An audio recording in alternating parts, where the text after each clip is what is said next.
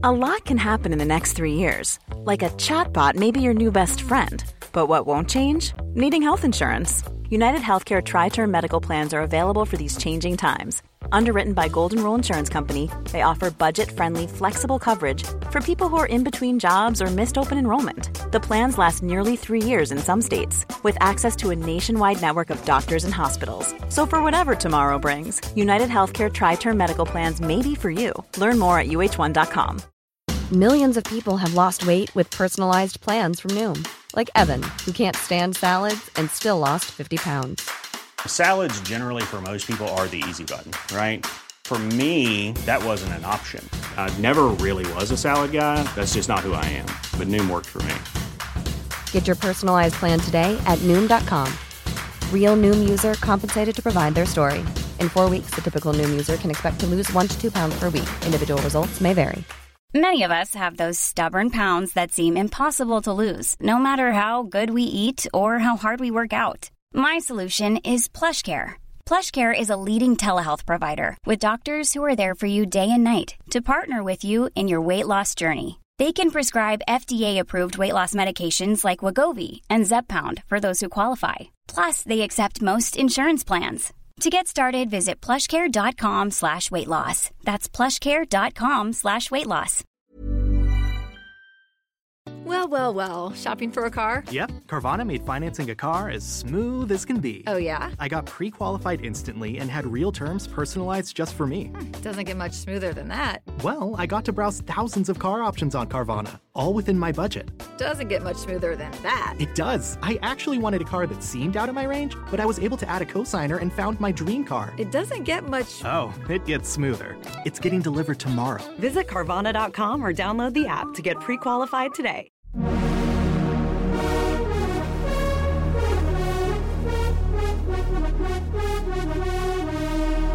You're listening to Pop, the History Makers, with me, Steve Blame. Welcome to part two. Later on, Marcus Vere from Living in a Box talks about his amazing Kids Trucks TV success, the new lineup of the band as they prepare for more gigs, and about the highs and lows of the band. But first, at the end of episode one, Living in a Box had just signed a record deal and immediately went off to the States. Well, what happened to Marcus and the guys in LA? Doesn't always stay in LA. I mean, you know, I think we'd arrived with a with a tour manager who'd come from the management company with us, who literally in, introduced us to some girls that you used to know at the Cat and Fiddle, which is the English pub in, in Hollywood at the time. and we arrived knowing nobody, and we left and we threw a party for over 500 people about six months later. So we we got very much into the scene. You know, here are three English boys with English accents who've just got a record deal. I mean, we weren't manhole cover designers. Do you know what I mean? So you know, if you're going to Hollywood, you want to be in the business. I would hate to just go there as a punter. I mean, you are, you know, you want, you know what it's like. And everybody wants to know who you are. Okay, you haven't got a record out yet, but here are these three English kids have got a hot record deal and they're recording in Hollywood and they've got, you know, thousand dollars a week per diems each, and they've got a car, a flash car to drive around in and a nice apartment. It's like, well, what's not to like, you know? So we were invited to virtually every party. We, you know, we were ligging in a box. I think it was probably more an happy, a, a, a, better name for us. So we were at every opening. We went to the Chanel's house, which had a river running through it. We went to Sammy Davis Jr.'s place to his party. Um, what was that like? We invited up to the Magic Castle, you know, where they do all the, where that's all based up there. Um, you know, we just we got into a real, I mean, a real scene. And I can remember there was a club called the 2020 Club, and there were there, all these artists would play. The house band was Earth, Wind, and Fire, if you can imagine that. Prince would get up and do a track. Chaka Khan would get up and do a track, and we, it's just like, oh God, you know, would, is this actually happening? And you know, of course, the musicians that we'd all seen on record labels, Paulinho da Costa on, you know, on albums or you know, whoever, um, you know, there was there was loads of them. You know, we used the backing singers from Luther Vandross's band, and we used this the, the Sea Wind horns from Earth, Wind and Fire. It was just like, yeah, you know, this is this is amazing. You know, this is absolutely insane. I mean, one of the really fascinating things about what the the record company uh, did is that they pushed you in a sense with a sense of anonymity. Totally. So, could you just tell me about that? Well, yeah, again, possibly another mistake. I mean, I think one of the first mistakes, and I would advise against anybody using an eponymous band name. So, Living in a Box by Living in a Box. We couldn't come up with a name. We just couldn't. We, We, we probably should have worked a bit harder and flippantly went, Ugh. and they went, why did you call you living in a box by living in a box? Which is great in terms of drumming the first hit through. But when you start going living in a box, room in your heart, living in a box, blow the house down, it's like, oh, what? And I'm sure Big Country maybe have had the same problem and others. Um, so that wasn't ideal. Um, what was the question again? Um, that you were pushed with a sense of anonymity. You know, Right. you were almost like Yeah. a black band from America, but you weren't. Well, You that were was three yeah, white that guys. was another that was another sort of clever little marketing ploy. So we had the weird thing with the band name. The second thing is with Living in a Box, the first single, they wanted to put out the uh, 12 inch Arthur Baker mix out on a white label by mailing it in from New York with a New York stamp on it to all the clubs in the UK so that the UK DJs thought we were an American band.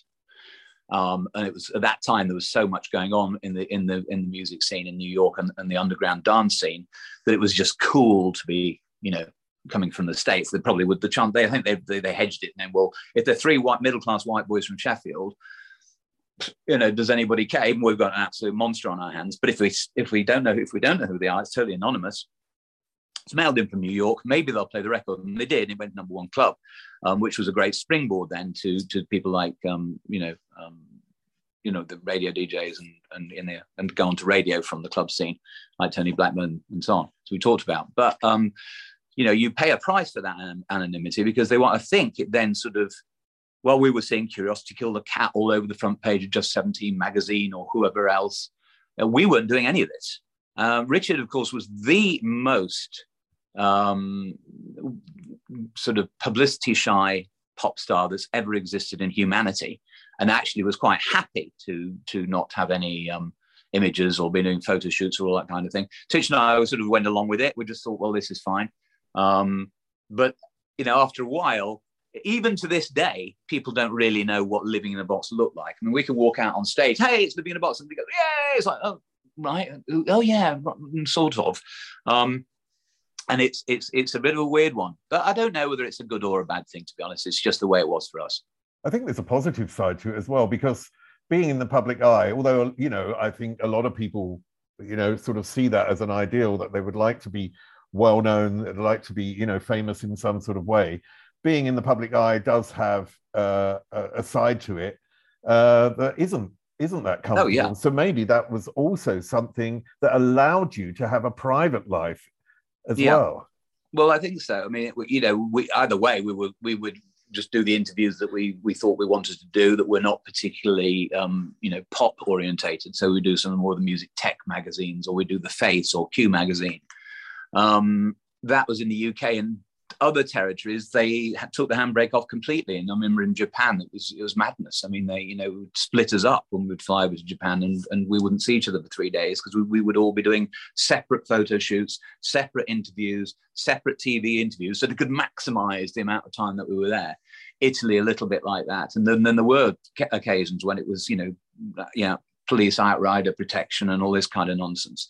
Um, so yeah, I think you're right. I mean, we could walk around Notting Hill having a great old time and just you know, I mean, watch ourselves on top of the pops. You go out, nobody know who you were. I mean, top of the pops probably was the first time was like, ah, that's what they look like. But of course, by that time, you've got a top five record, and everybody going, yay, this is great. But I never knew there were three white kids from Sheffield. In fact, I think up on Wikipedia had us down from Manchester up until about the week before last when somebody kindly changed it. Although Richard was originally from Stockport, so maybe they got it from there. But yeah, the anonymity thing never really bothered us that much. But it's a bit of a weird one sometimes when people don't know who you are. I bet it was one of those people who were putting up the posters from Manchester back then who wrote that Yeah, Wikipedia probably. entry Yeah, let's- just to let's piss you off after all these years. the um, I mean, you said that, and I think that's an interesting point about living in a box because it's living in a box and the living in a box track, and that you Well, the get known for Living one in- thing. Living in a Box album made- as well. Yeah, you made some fantastic um, tracks at that time. Um, do you think then that that really was part of the reason or you, know you mentioned the record company and the record company not being able to chrysalis not really being able to promote like uh, room in your heart uh, Yeah. in america Well, whereas once- it was a hit in britain wasn't it It was a hit all over the world. I mean, it's one of the biggest songs. I mean, just even in terms of what when you see your PRS and you see where things are being played and the longevity that that song has had, it's probably the song the song I'm most proud of. Um, and it was a big record everywhere except the States, when I think they managed to get it to 67 or something. And of course, by this stage, when you're looking, you know, obviously we were not in LA on the freebie, you know, you're paying for that. You could really do with recouping from the whole world and making sure that every territory is doing the best to make to sell your records. And when I think we'd gone over on some unfortunate West Coast promo tour, uh, in the States, and they just tanked Room in Your Heart. And I remember Richard being like so fed up. It's like, what are we doing, guys? I mean, you know, the bill is is huge. We're doing well everywhere. We want, we've always wanted to have some success. We worked with Albert Hammond on Room in Your Heart, and he, you know, was having hits that were just absurd. You know, I mean, he'd written the Olympic theme for Whitney Houston. He'd written to all the girls I loved before, and started with Little Arrows, and ended up in, you know, yeah, just writing hit after hit. Tina Turner, you know, go on and on and on. Aswad had that big hit, Don't Turn Around, he'd written that. Um, so he was well used to having hits. And when he when we'd finished, I finished with him writing uh, Room in Your Heart. He said, "My God, this is probably my favorite record that I think I've probably ever written."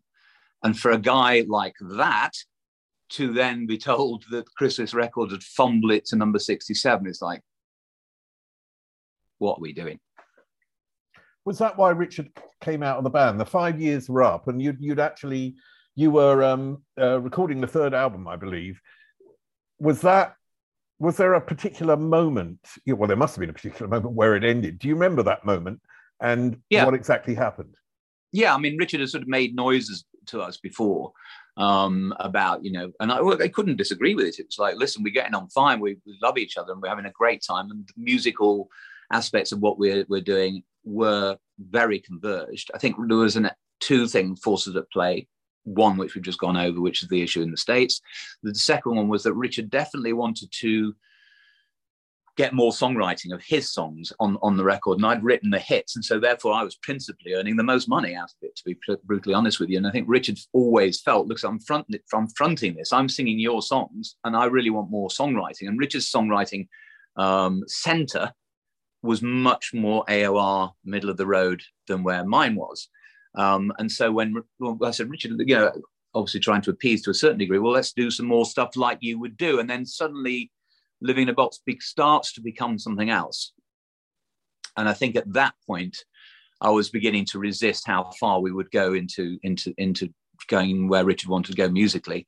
And Richard just said, "Look, I think I think we're going to have to call it a day, and then let's get also brutal money wise. Whenever ever any artist signs a record deal, they are signed jointly and severally. And I think Richard was picking up if he left the band, Chrysalis got first choice." because um, obviously they've spent all the money getting Living in Box to where they are. Richard is a name to some degree. Um, and they give him, you know, they were going to give him a big check, which they ended up doing. And so he managed to short circuit ever having to put anything out. He gets a big lump of cash. He gets to do a solo album, and we lose our singer. Um, and I said to him at the time, I said, Richard, not even Mick Jagger has managed to leave the Stones and have a successful solo career.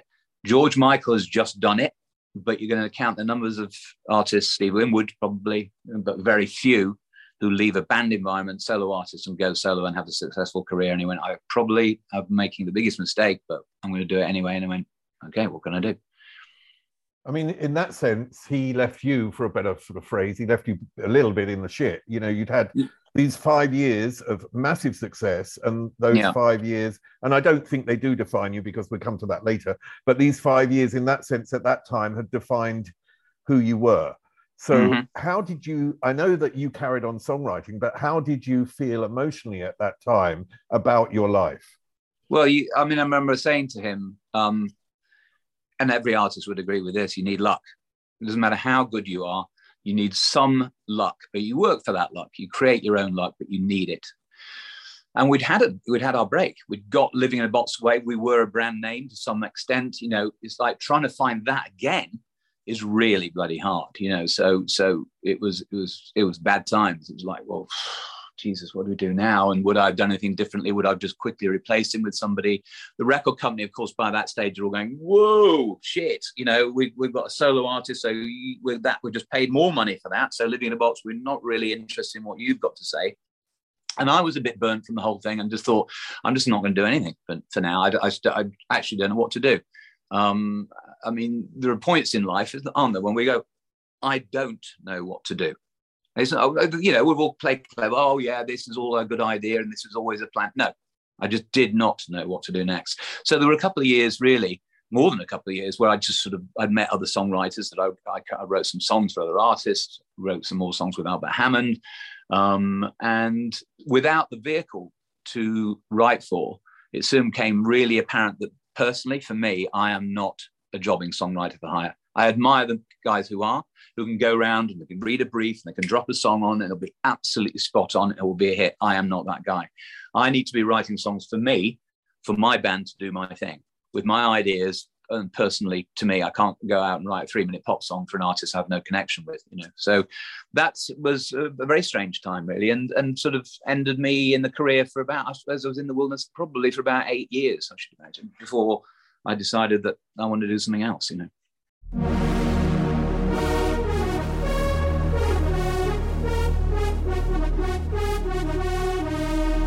You're listening to Pop, the History Makers, with me, Steve Blame.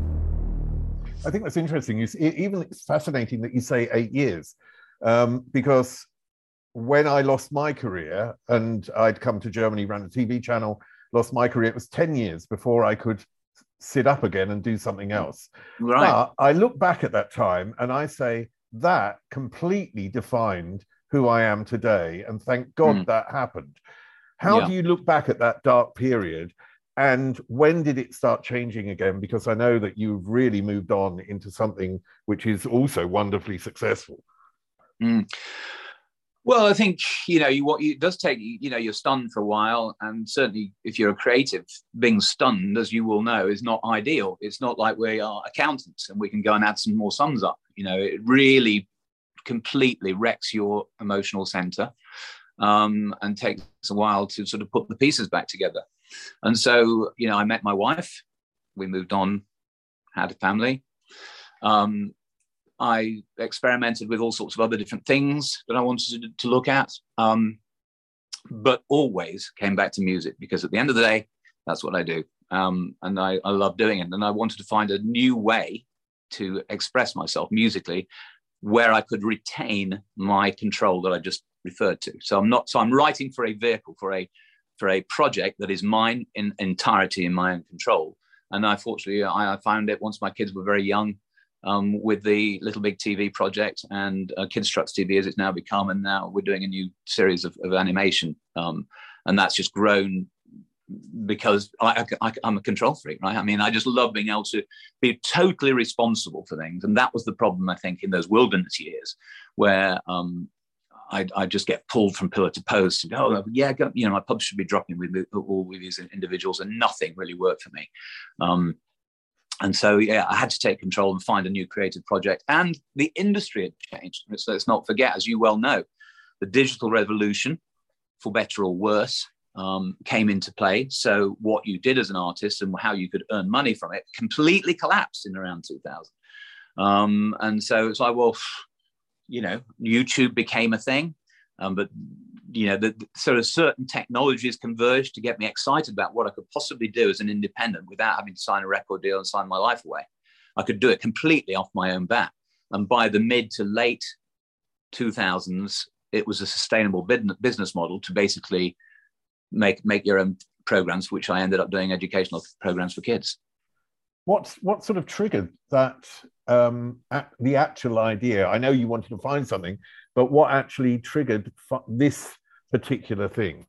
Um, two things: having a three-year-old son who stood absolutely aghast every time a tractor went by, or a bus, or a bin lorry, uh, or a digger. You know, it was just like you know, almost shaking with excitement. And I thought, well, that's an interest, you know, and they all do it. You know, they all they still do it. Uh, our machines, as they will tell you in kids' telly, are king. You know, um, you know. And my wife, who's from Boston in the states, had just come back from um, Boston, and she'd her her brother, who lives over there, had just bought a, a VHS of a uh, a locked off camera on a building site, which I think was like number one in the US video chart uh, and it obviously cost about 30p to put together. And it was shocking. It was awful. But my son loved it. And she and Tish said to me, Well, why don't we do something with, with your music? Put some songs in it, put a little character in it, or maybe we can get some guys to film some tractors going up and down a field. Um, and so it was her idea. Um, And I thought, well, this sounds great. And we know we've got a ready made audience in our kids that are at home, you know, ready to sample test it. Hiring for your small business? If you're not looking for professionals on LinkedIn, you're looking in the wrong place. That's like looking for your car keys in a fish tank. LinkedIn helps you hire professionals you can't find anywhere else, even those who aren't actively searching for a new job but might be open to the perfect role. In a given month, over 70% of LinkedIn users don't even visit other leading job sites. So start looking in the right place. With LinkedIn, you can hire professionals like a professional. Post your free job on linkedin.com slash achieve today. Millions of people have lost weight with personalized plans from Noom. Like Evan, who can't stand salads and still lost 50 pounds. Salads generally for most people are the easy button, right? For me, that wasn't an option. I never really was a salad guy. That's just not who I am. But Noom worked for me. Get your personalized plan today at Noom.com. Real Noom user compensated to provide their story. In four weeks, the typical Noom user can expect to lose one to two pounds per week. Individual results may vary. And so we thought, well, we're living in Chiswick. There aren't many tractors going up and down Chiswick High Road. Um, better get on the phone and see if we can get some tractor action going. We'll start with tractors. So we phoned up John Deere, who happened to be probably the biggest agricultural machinery company in the world, and blagged about four and a half million pounds worth of kit in Suffolk. They never asked the question if I'd done this before. Lucky break because the answer would have been no. Or I might have blagged it, actually might have blagged it. But anyway, they went, yeah, sure. Well, if you want to film some stuff, there's, there's, there's some machinery and stuff that we're on, t- that's on test with some farmers. So we uh, got a mate who got a camera. We stood in the field. We filmed the tractors going up and down. And then we thought, well, let's film a farmer and try and get a little bit of storyline. You know, and I was trying to remember all those shows that I used to watch as a kid that had got that sort of slightly mom and pop, really nice sort of warm feel, but educational. Then I'll start writing a song. So I wrote Here Comes a Tractor, which became this sort of phenomenon. Um, and then we called the, the, show Here Comes a Tractor. We did Here Comes a Fire Engine, Here Comes a Digger, Here Comes a Train. And they went off. And I remember putting it up on YouTube. Nothing happened for about six months. In fact, we'd sold them physically on DVDs just before DVDs then passed on and YouTube came its thing. And anyway, on YouTube, nothing happened for about six months 50 views, 500 views, 5,000 views. Oh, okay. And I didn't look at it for about, I don't know, nine months, a million views, two million views, five million, 15 million. It was like, oh my God, what's happening? And then, of course, the revenue stream starts to come in. The songs we started to put on, you know, Spotify and, and, and Apple Music. And then we got this huge fan base, which, which was just unbelievable. So I got the magic back. I got the magic back. What um, do you think that you needed from the business acumen that you must have learned from being a pop star in you know from 85 to 90 and having all that success and and suffering sort of those failures along the way as it were from mm. the record company what what do you think you learned from that time which has made you make the right decisions for this project well i think again there's a little bit of luck and and you know let's let's let's be honest, as you're moving from a an, an, analog world selling a physical project to a digital world selling a digital product, that has to exist for me to have been able to do what I did. So that the the, the, lay, the lay of the land had to be right. Um, and in terms of business, well, you know, you're always looking at a model in terms of trying to work out how much it is you're going to it's going to cost you to film this stuff. So relatively cheaply, and also what revenue streams you're going to get. And I didn't really know what revenue streams we were going to get because I didn't know how many streams you would need to be able to get uh, get some income going on on YouTube and what you could do with it. Um, and the power that, that you would have with it and, and, and developing subscribers and a fan base essentially that you can say anything to and talk to and communicate and involve in the brand. So I don't know. There are maybe there are there are similarities. It's its distribution is king, isn't it? It always has been, you know, for artists to try and get their music out there, their artwork out there, or whether it's NFTs now with people doing artwork, or whether it's, you know, Bitcoin and understanding how that works and blockchain and blah, blah, blah. So YouTube, social media, Instagram, so on and so forth. Um, these are all sort of things that I found just naturally very easy to understand and work with, um, mainly because I've worked with computers and everything from sequences right through to mixing desks. And so technologically, I understood how it worked. And uh, it, it, was not uh, something I was afraid of. Uh, I think what was really nice, as I come back to, is that I could control all the content completely. Um, and as we're working to now to start working with animation and, and understanding how that works and to change the characters and, and take this project further into something even bigger and books and you know all the stuff that you can do in, in kids entertainment. Um, that is the new frontier for me and what i'm going to be involved in for the next five or ten years you know and i love it. Even What's though my kids are now now now at university but i mean you know um, i'm still i'm still tuned into it. What's the success of here comes a um, the central factor in you being able to allow yourself to say, okay, why not let's go back on stage? Why not let's reform in inverted commas and and uh, be back on stage as living in a box? I believe you've done sort of one performance in 2004, but actually yeah. to sort of come back as a, as a reformation of living well there was box. two yes there was, there was two we, in 2004 was our performance where richard joined the band i mean he came back in uh, it hadn't worked out for Richard. He uh, got so disillusioned with the music industry, even more so when he got it. Even you know, I think he found out how hard it really is. And I think I, I, you'd have to ask him, but I think there probably would be regrets there that we we were there. You know, we were known. We if we got we got a record company who was making a third album, we should have given it a go. But it didn't work out that way. It didn't work out for Richard once he'd left the band. Um, and so it was quite an easy when we were offered this tour, which was which was a, an arena tour um, in 2004, I, I, said to him, "Look, do you want to do it?" And he went, "Well, why not?" And we got together, and it was great. We really enjoyed it. Richard had made it very clear to me at that stage that he, although he'd he'd enjoyed it, he was he's still one of the most nervous performers with this incredible voice and incredible ability to play guitar. Um, it's just astounding to me that he, he's so terrified. But he didn't feel that he wanted to do it anymore. Um, some years later, we were offered tours, and we go out now and do all the rewinds and the Let's Rocks, and we still do those, and we're doing um, some more this year.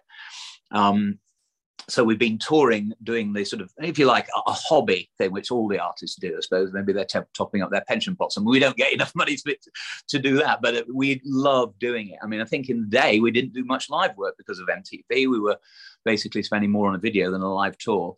Um, and uh, technologically, it was also a bit tricky because we are using so many sequences and it wasn't as easy as it is now to transfer that. But anyway, um, so yeah, like the live thing is very much something that I'm hoping we can right the wrong of never really doing it much in the day, in the moment, and do quite a bit of late now, doing these wonderful 80s tours, which are, you know, all over the place. Um, and we're, we're very much part of that.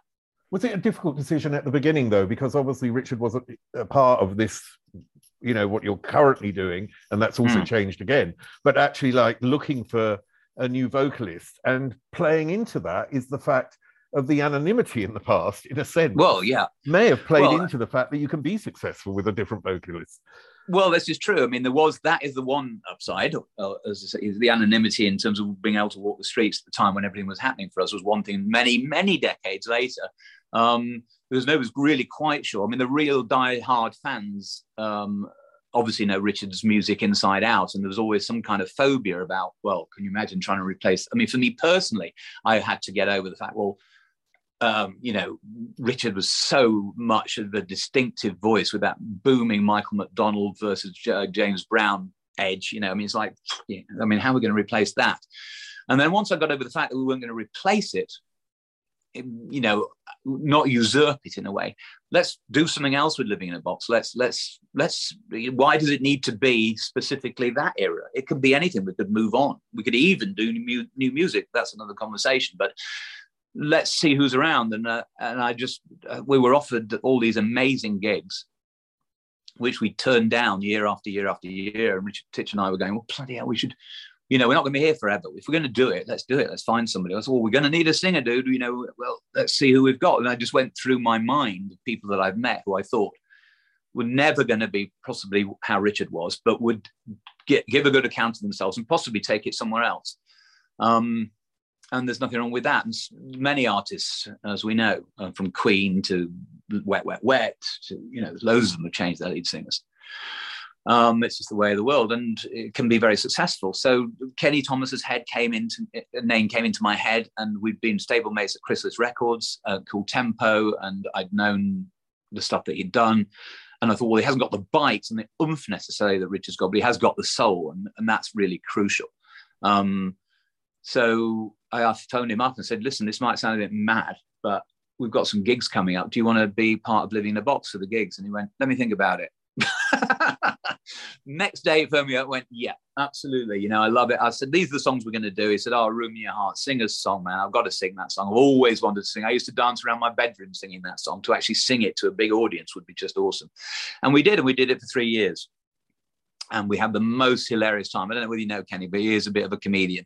In fact, if, if, if his music business ever fails him any further, then he can have a great career in stand up. But we had a great laugh and it was really fun. And it was brilliant to get all the songs back together again and do a bit of Kenny music and a little bit of Living in a Box. And I think people were a bit like, hmm, this will be interesting. Living in a Box featuring Kenny Thomas. How's that going to work? But once we'd got there and the promoter saw it, they went, shit, this works really well. This really goes really, really well. And we do a couple of covers to Living in a Box and Kenny Thomas. Um, and there's a couple of shows up on YouTube. I think live at Lytham, if you look at Living in a Box and Kenny Thomas, that's a bloody good show with a, a good video, and you can hear it working really well. Really well. It's brilliant. But Kenny's now moved on. Yes, and, Kenny moved on. And who, who, are you working with now, and why did you choose? Uh, so, so yeah, so Kenny wanted, you know, we had lockdown and it's tough for everybody. Kenny's been always more of a working musician, um, has never really stopped. Um, whereas, as we've been describing with Living in a Box, that's not the case. We've only really dipped our toes back in in the live scene relatively recently.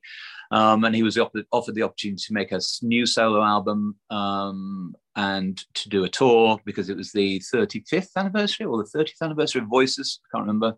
Decades have gone by. Um, and so, schedule wise, we were starting to get off the dates. So I was saying, Kenny, we got to this day. And we are like, gosh, I can't do it. And this one is like, oh, now we've got a real problem here. So Ken, we just decided mutually it was, it was best that Kenny went off and, and did his thing. And with our blessings, fine, it's all good. Um, but then again, it's like, oh, I've been here before. How many singers can a band have? But again, because we were fairly enigmatic, um, not so much of a problem. And I'd spoke to a few people, Martyn Ware being principally one of them. And again, I Martin Fry being another one who are very close friends, and said, "Look, I don't want to make a tit of myself. I'm not going to go go out trying to drag this smelly old thing around with me and drag it around the clubs and and, and fields of, uh, of event world." If it's not going to work, I'm not going to flog it to death. I'll just call it a day. I you know, I mean, I care, but I, am not going to try and drag all the good things that we've done over the years down by just finding anybody who can do anything. And, then, and the name Bryan J. Chambers came up from both of them, uh, mainly from Martyn Ware, who'd worked with a couple of backing singers who I'd also worked with, who'd worked with him. Um, when we did a show to raise some money for Kenny's daughter, um, which I organised for for Kenny, and got involved with all the 80s artists that I'd worked with over the years, and Beverly Knight, and Beverly Knight is a good old friend of, of Kenny's, and Bryan Chambers works a lot with, with Beverly. And so I'd spoken to her about, and it had just become a, a, sort of like, this is the name that seems to be cropping up all the time.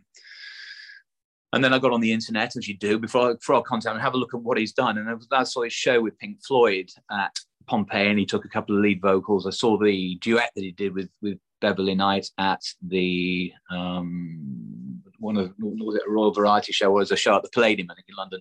And it was just like, oh, this is this this is another Richard. In a way, he's got the power and he's got the grit and the punch, and, and he, you know, he's worked with everybody. I mean, he's just a brilliant session guy, but has also worked, you know, the house scene back in the 90s as a solo act and ended up in Butlins at two o'clock in the morning, getting the audience going. So you know he can do that as well. So I asked him, and he, and he thankfully he thought about it again for a bit, and then said, "Well, why not? Let's do it." So we're going to go out this summer with Bryan taking over the lead vocals, and it should be, from what I've heard from our rehearsals, absolutely full on. Fantastic. Now you mentioned uh, obviously all the way through Tich, who must be a close friend of yours because you've you've had this close relationship all you know throughout the years. Martin yeah. Ware, who I know is a close uh, friend of yours. Martin Fry, ABC, who you wrote songs for on uh, Lexicon Love 2, I think. And, That's correct. Um, and he's a close friend. Now, I know that some of you go away on holiday together. What is it about this group of uh, all have been and, and successful in their life, and all yeah. have been musicians in their yeah. life? What yeah. is it? Is it that what you have that connects you, or is it something else that sort of deeply connects you? I mean, I think Sheffield is probably a connection as well. Well, obviously. I mean, I, I didn't know, I, I wasn't in a position to know that I sort of, I knew, knew of them in Sheffield as like bow down to the great ones who had broken through the cellophane line and were all over my television on a Thursday night or whenever it was for Top of the Pops at the time. So it wasn't really until I'd moved to London that I had that I met these guys, which is really strange. I never actually exchanged a word with them in Sheffield because I'd be watching them do a gig and they would be like the gods, you know. Um, so I, would met them in Sheffield because you know you just do as you're doing the circuit, and you know they were a bit before living in a box, but still, and we just hit it off really, really well. And I've been on holidays with Martin Fry and Julie, his wife, and in fact had lunch with them about three or four days ago.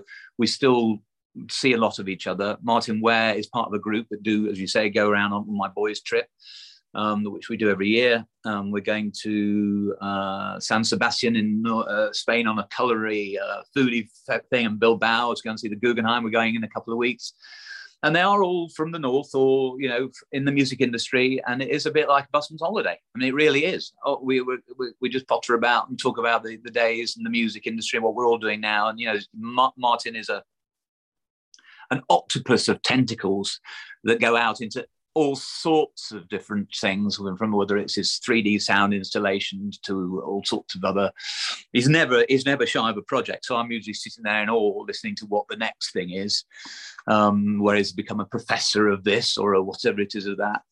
Um, and we've just become really good buddies. You know, really, really good buddies. You know, he's a godfather to my um, to my son JJ, and you know, we we have just been mates for all these years. And Sheffield Wednesday fans, we go and see them play whenever we can. He's he's died in the wall Sheffield Wednesday, and um, yeah, we just I don't know. It's weird, isn't it? But we've just become solid buddies, solid.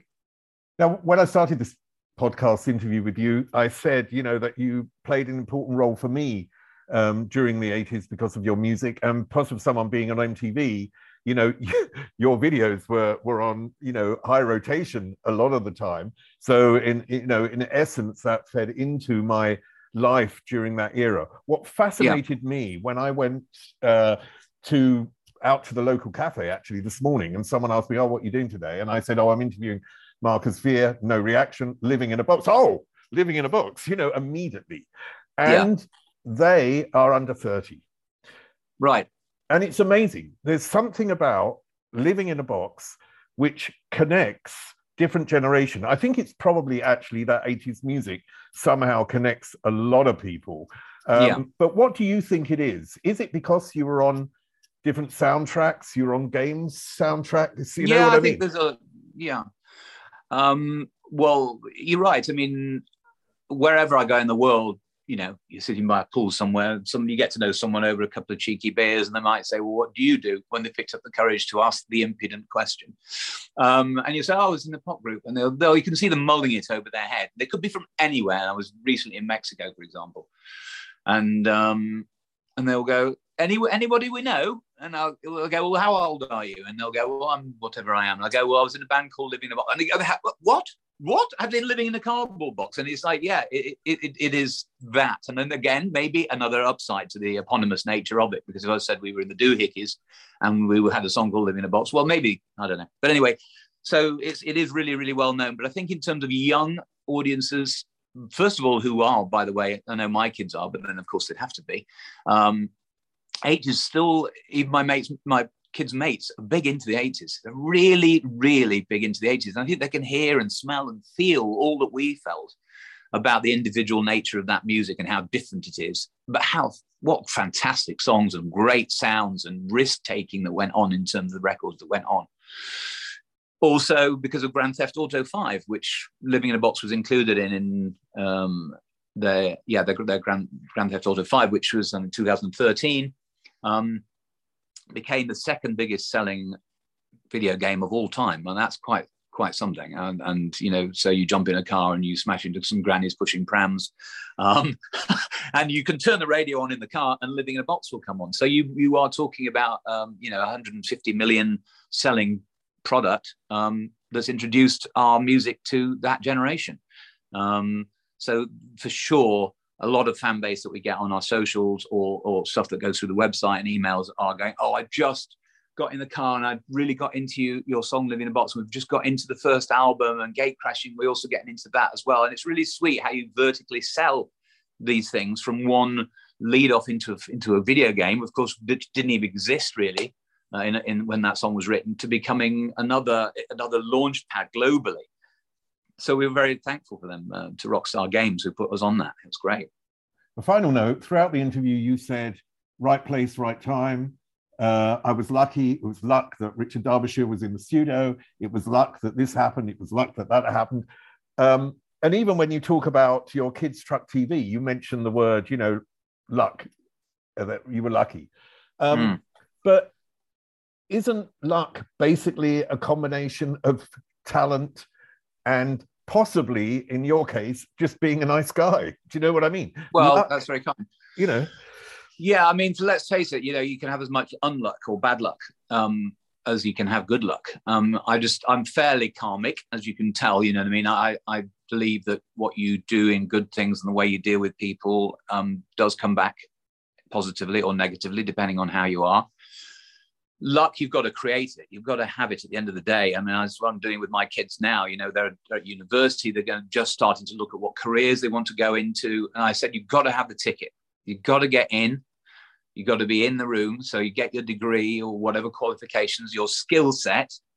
And then you've got to obviously a bit of people skills too, and then a bit of luck will come into you probably meeting the right person who's the right job, got the right job for you. But you've got to make it. You've got to put yourself about.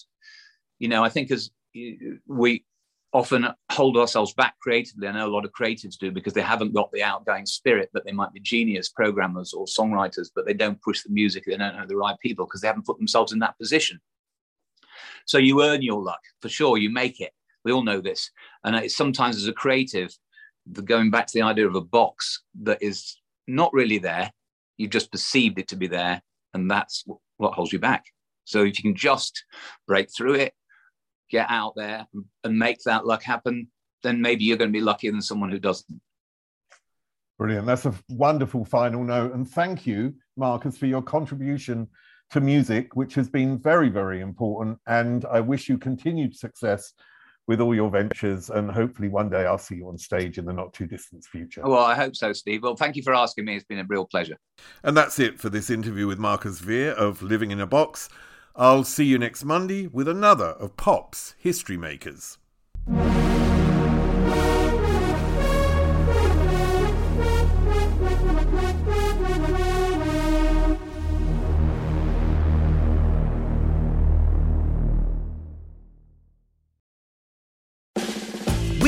USAA insurance to help you save. Take advantage of discounts when you cover your home and your ride. Discover how we're helping members save at USAA.com slash bundle. USAA. Restrictions apply.